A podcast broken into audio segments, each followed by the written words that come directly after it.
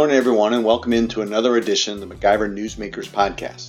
I'm Brett Healy, president of the John K. MacIver Institute for Public Policy, and we are excited to have you join us for a timely conversation with State Senator Roger Roth to talk about meaningful and substantial tax reform. Fans of MacIver know that we have been pushing for transformative tax reform in the Badger State for years, and we are excited that Senator Roth has joined the debate so critical to the future of our state with a serious and well thought out proposal. A quick reminder before we get started with the continuing censorship of conservatives and ideas that do not fit big tech's radical dogma, please take a second to sign up for the MacIver Institute newsletter at MacIverInstitute.com. While the social media censors will hide and throttle our content from you on Facebook and other platforms, signing up for our email newsletter is a direct connection and the only way you can be sure that you will receive MacIver's timely and spot on analysis that you will not find anywhere else in the mainstream media direct to your inbox. Now, on to today's conversation. We welcome in Senator Roth. Welcome, Senator Roth. You're here today to talk to us a little bit about uh, a new proposal, uh, a new piece of legislation that you just recently introduced. It would eventually uh, reduce Wisconsin's income tax brackets to zero. Please talk to us a little bit about uh, yeah. your, your, proposal and, and your thinking behind it. Yeah, well, uh, it's great to be with you here today. Um, you know, this is we're excited about this this tax plan that we introduced, and I think if you look at what's been happening around our country over the last 20 months, uh, particularly as a result of this pandemic, uh, you've you've had a situation where people weren't tied to their offices anymore. So we'll pro- probably to some extent get back to that, but businesses were cutting their people loose, telling them to work from home and people were fleeing the cities. They were even fleeing the suburbs. They were trying to get to to the great outdoors, uh, bring their families there. And what we learned in just the demographic changes were that these families were making decisions on where to go based on what the tax climate was. So a lot of people flee in New York, a lot of people flee in California to places like Texas and Florida. And what do they have that that uh, Texas and New York don't. Um, they have a, a they're an income tax free state.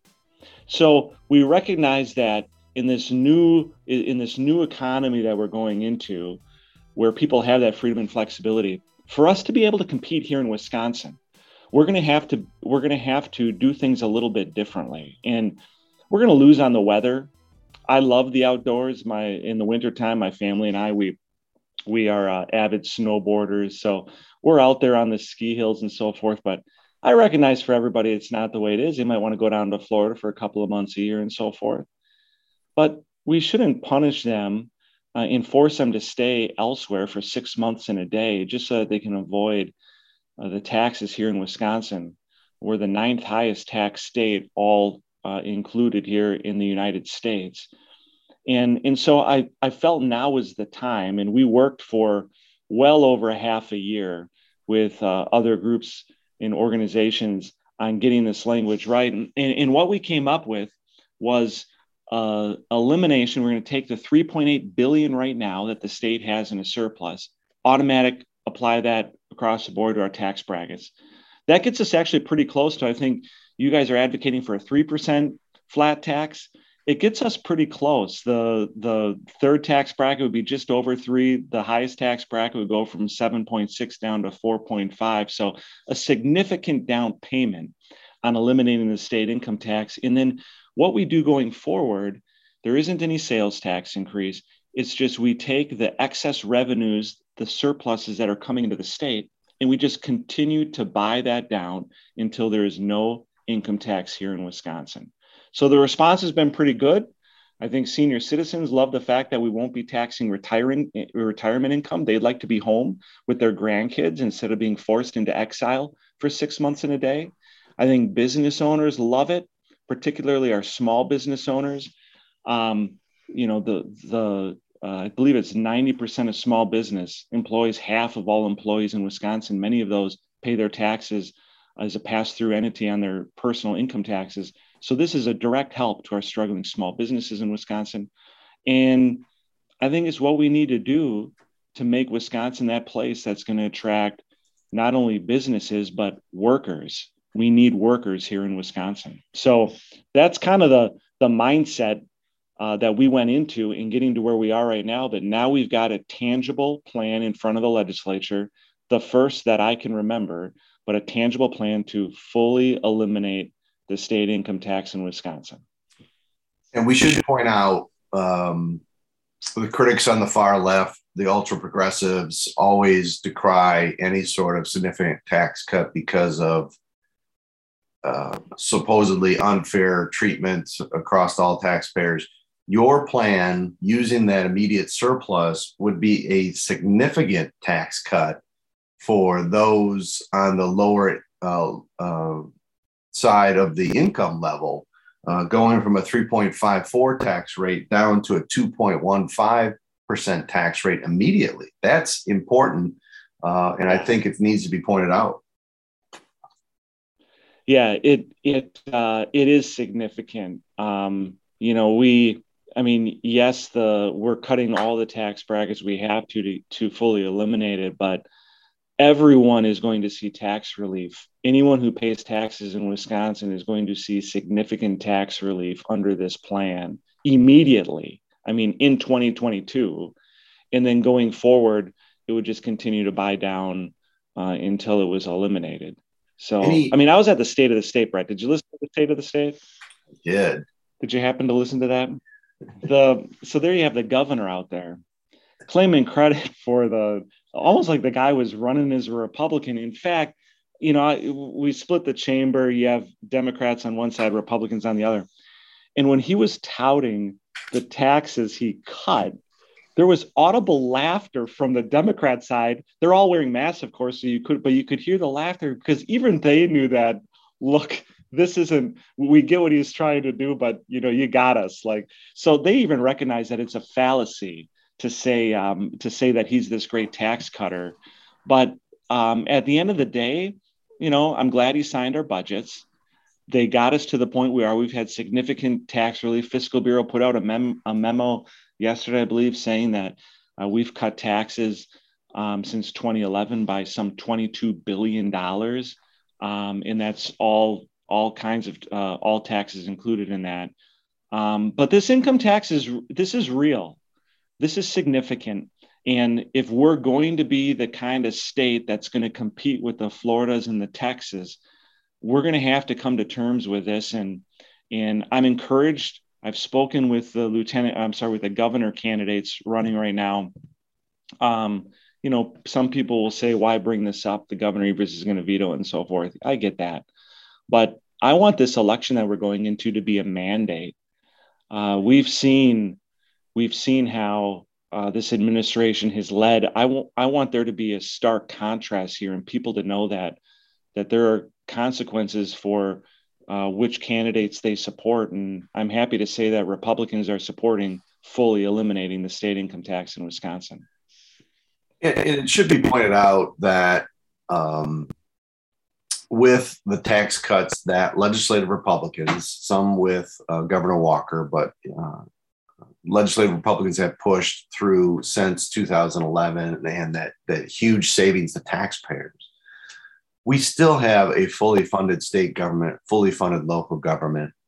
Uh, revenues have always increased, tax collection revenues have always increased for the state to the point where we've been running surpluses, uh, consistent and significant surpluses these uh, many last years uh, so can you talk a little bit about the the predictable criticism from those on the far left that somehow this is regressive and it's going to lead to our schools being starved or prisons being thrown open because we don't have enough revenue? Um, well, I, I, you're right. Like if you look at the responsible budgeting that we've had, thanks to Republican control now for about a decade, um, we don't have and the economy's been relatively healthy too. Obviously when there's a downturn in the economy there's a downturn in revenues coming into the state. But even in light of everything that we went through in the pandemic uh, we've been very resilient here. And it's because we've made the conscious choice in the legislature to not grow government at the expense of the taxpayer so we've made those targeted investments where we've needed to we spend more money and we can talk about education later. We spend more money on public education in Wisconsin, K 12 education, than we ever have before in the history of our state. And in spite of all of that, we still have these record surpluses coming into the state. So I think that's indicative of the fact that we've got government fully funded. We have our, our pension uh, fully funded, which you can't say for our neighbors in Illinois and elsewhere. We even have a rainy day fund. I mean, we didn't have that coming into the Walker years uh, back in, in 2011. We didn't have that, that safety net. And now we've got a, a, rainy day fund that's sitting at just under $2 billion to help us weather a potential economic uh, havoc. Uh, who knows, I suppose, what's going to happen with uh, everything that's going on in, in Ukraine and so forth. But it was responsible budgeting that led us to the place that we're at right now. And now we have $3.8 billion sitting on a surplus. Governor Evers wants to call a special session he wants to bring in the legislature to write a 150 buck check back to every Wisconsinite. And I'm saying to myself, $150, let's give it all back. We have it because we're taxing too much. We're able to support the government we have. And afterwards, we're, we've got 3.8 billion in surpluses. It's time to give all of it back. And the criticism you're going to hear from Democrats is, well, you're going to starve government to the point where they won't, it won't be able to uh, it won't be able to, to take care of the programs that, that we have and the people that, and, and that's actually false. What we find out is that if we were to do this, uh, you're going to look at, and, and this is kind of borrowing from a study that was done by Crow. Now, their study was built on a sales tax increase as well. Our plan doesn't have that sales tax increase in there for a variety of reasons. But what we find is that using dynamic scoring, you're going to have in the long run um, after tax income for families are going to go up 10%. And that 10% is going to lead to more consumer spending. That more consumer spending results in more sales taxes and revenues coming into our state, more corporate taxes as businesses grow and expand coming into our state. So there, there will not be an issue where the state somehow is starved of money.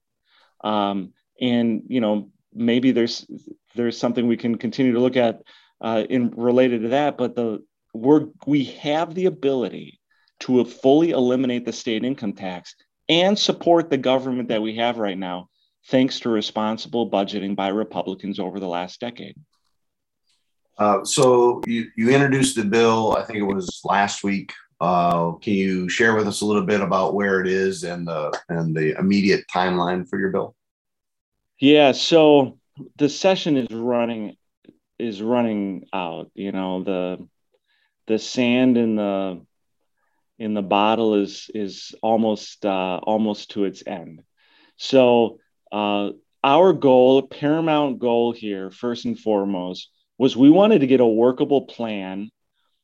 We just don't want to like, hey, we want to do this and have nothing to back it up. We wanted an actual legislation that could be signed into law, introduced, so that it could go through the scrutiny and people could un- could look at it and understand it and and uh, debate it on its merits. And we've done that. We have that out there now before the legislature, having conversations with legislators, getting a positive response.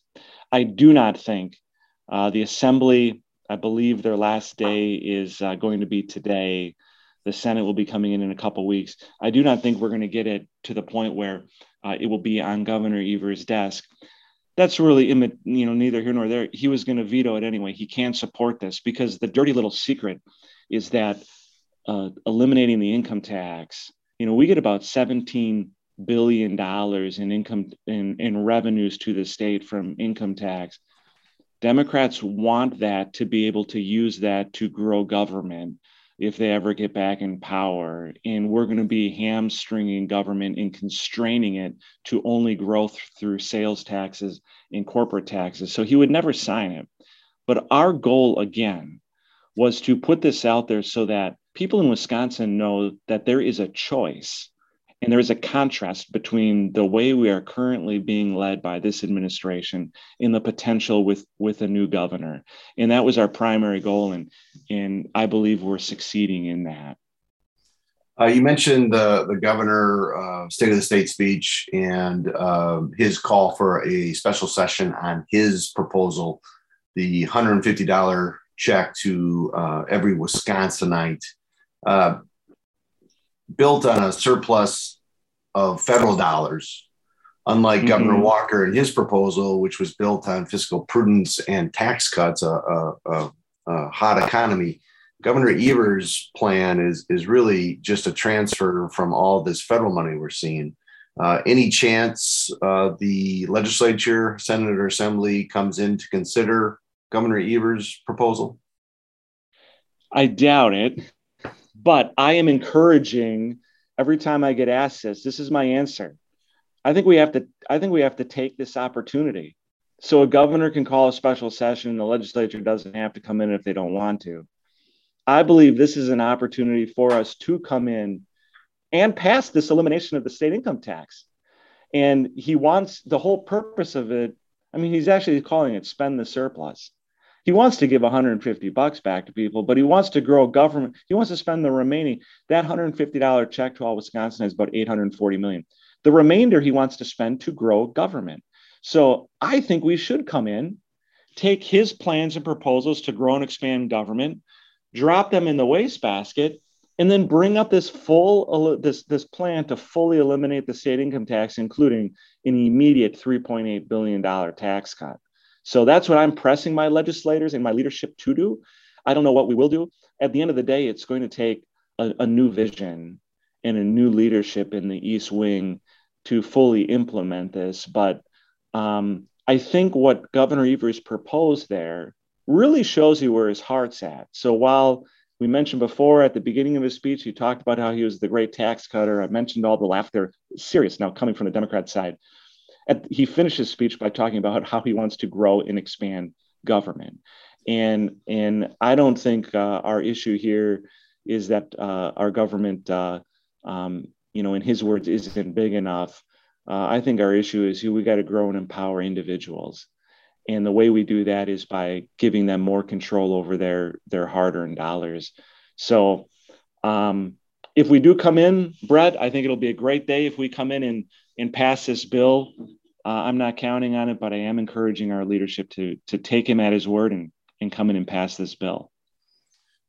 You, you speak of empowering individuals. Another big issue, uh, set of issues that uh, the legislature is currently debating is education reform. A lot of uh, different ideas in this arena. Again, unlikely to be signed into law by Governor Evers, uh, who clearly likes the status quo, even though we have dismal re- results right now. Uh, uh, talk to us a little bit about the different education reform proposals that are making its way, making their way through the legislature.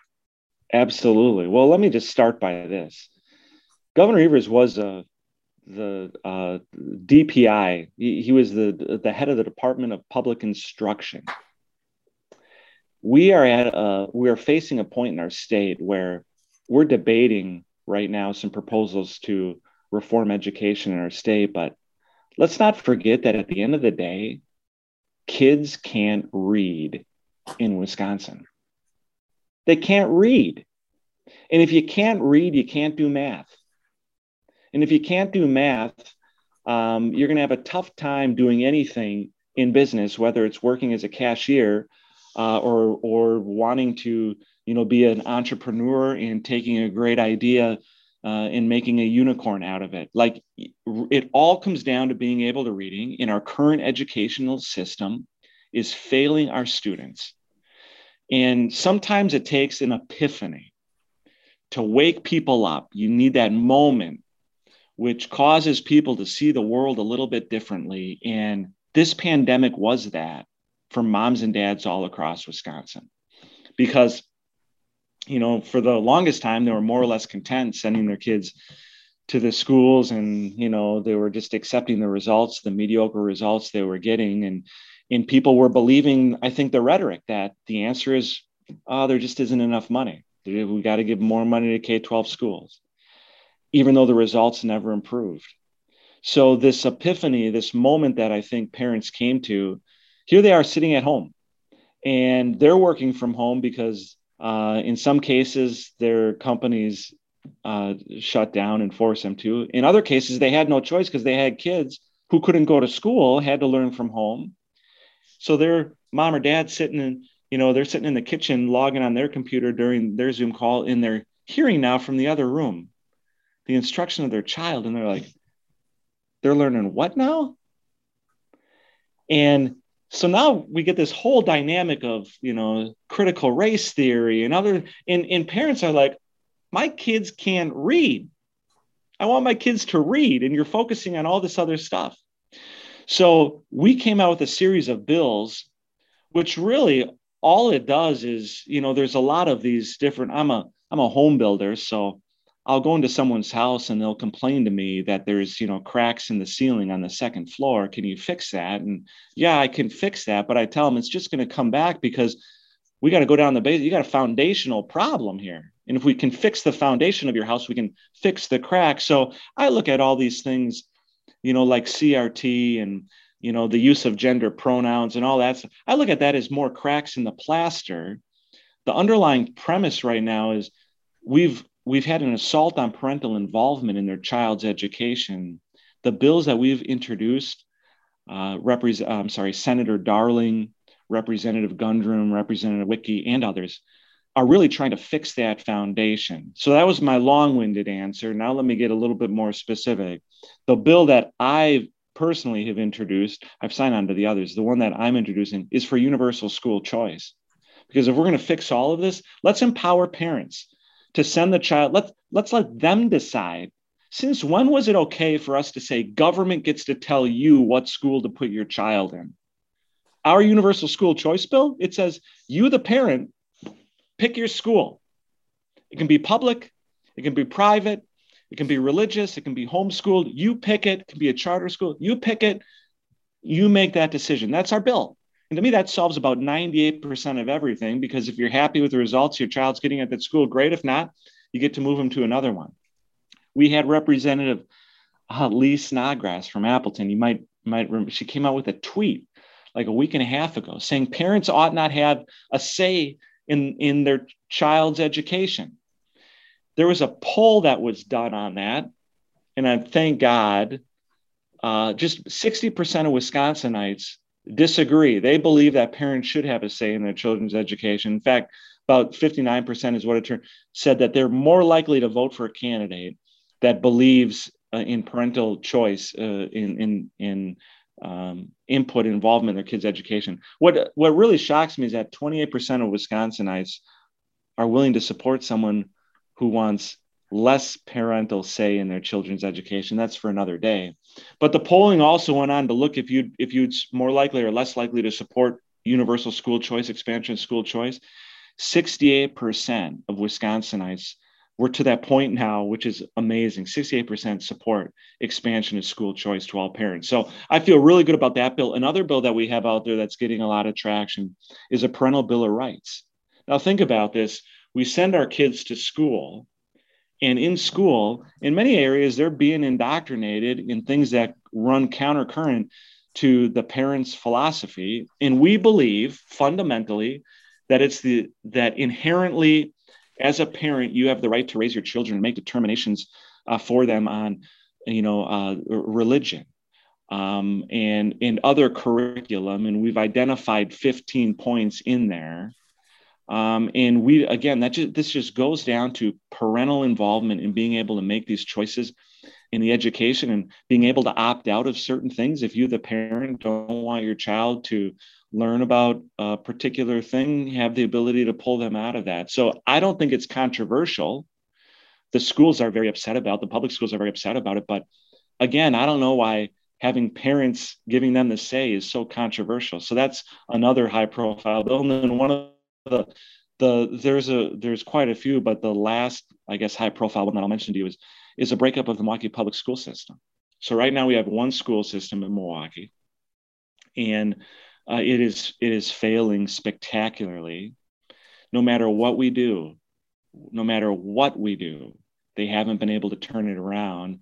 And so the thought was, and I'm not from the Milwaukee area, I believe this was Alberta Darling's bill, but the thought was, uh, why don't we why don't we break them up into um, four competing school districts? You know, and if if one's failing, maybe by breaking them up, we'll have an opportunity for some of them to find a way to succeed and then use that competition and so forth uh, to to derive better outcomes and better options for parents. So um, at the end of the day, this empowers students, all of these things. It empowers students and parents.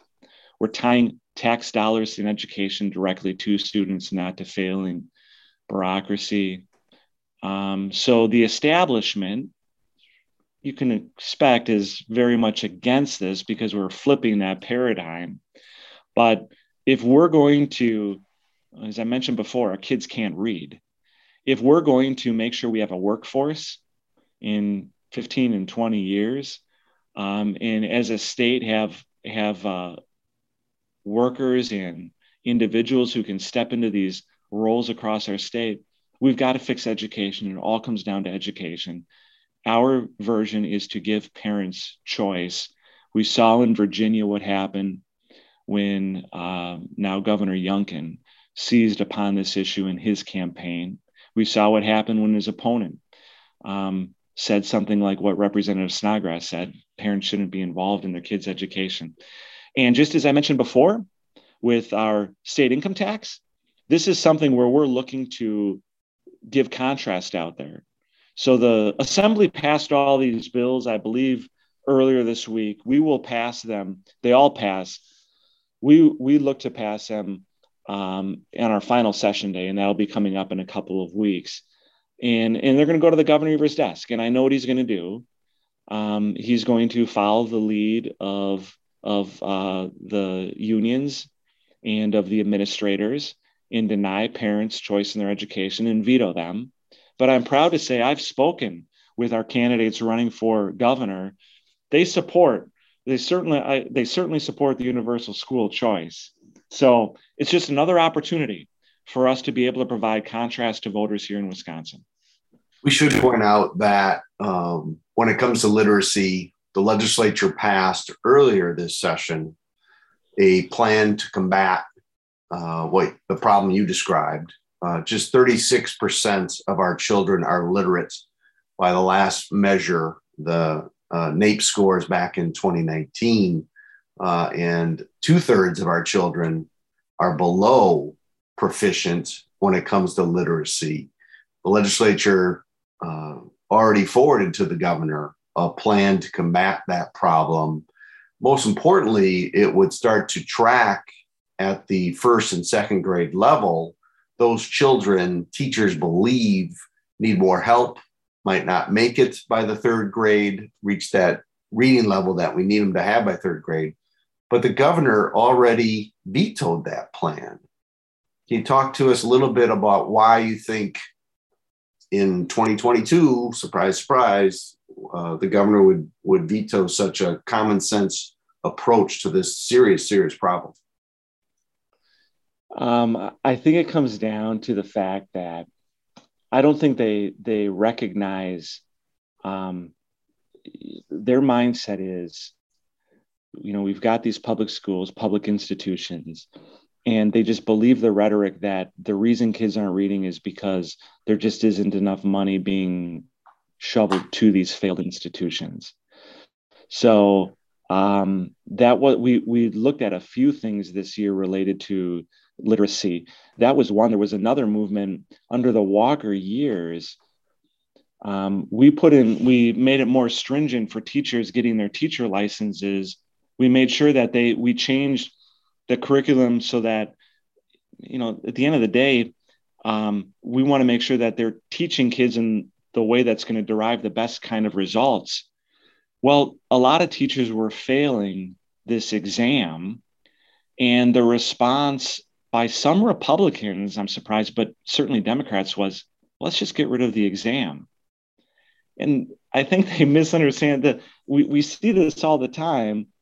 Let's just get when you can't meet the standards the modern philosophy is get rid of the standards and i guess by that metric everybody will succeed if there is no bar if there is no goal to to uh to you know try and aspire to so i think the go- you know governor evers as i mentioned before coming from a former dpi superintendent um i just don't think that he is reform minded when it comes to education.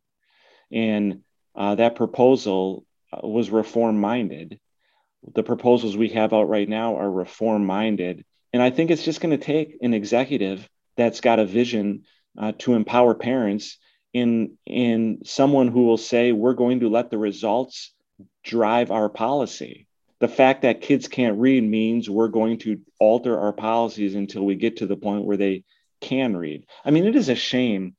The United States, we used to be one of the most literate nations in the world, one of the best education systems in the world, and we're being surpassed by everyone.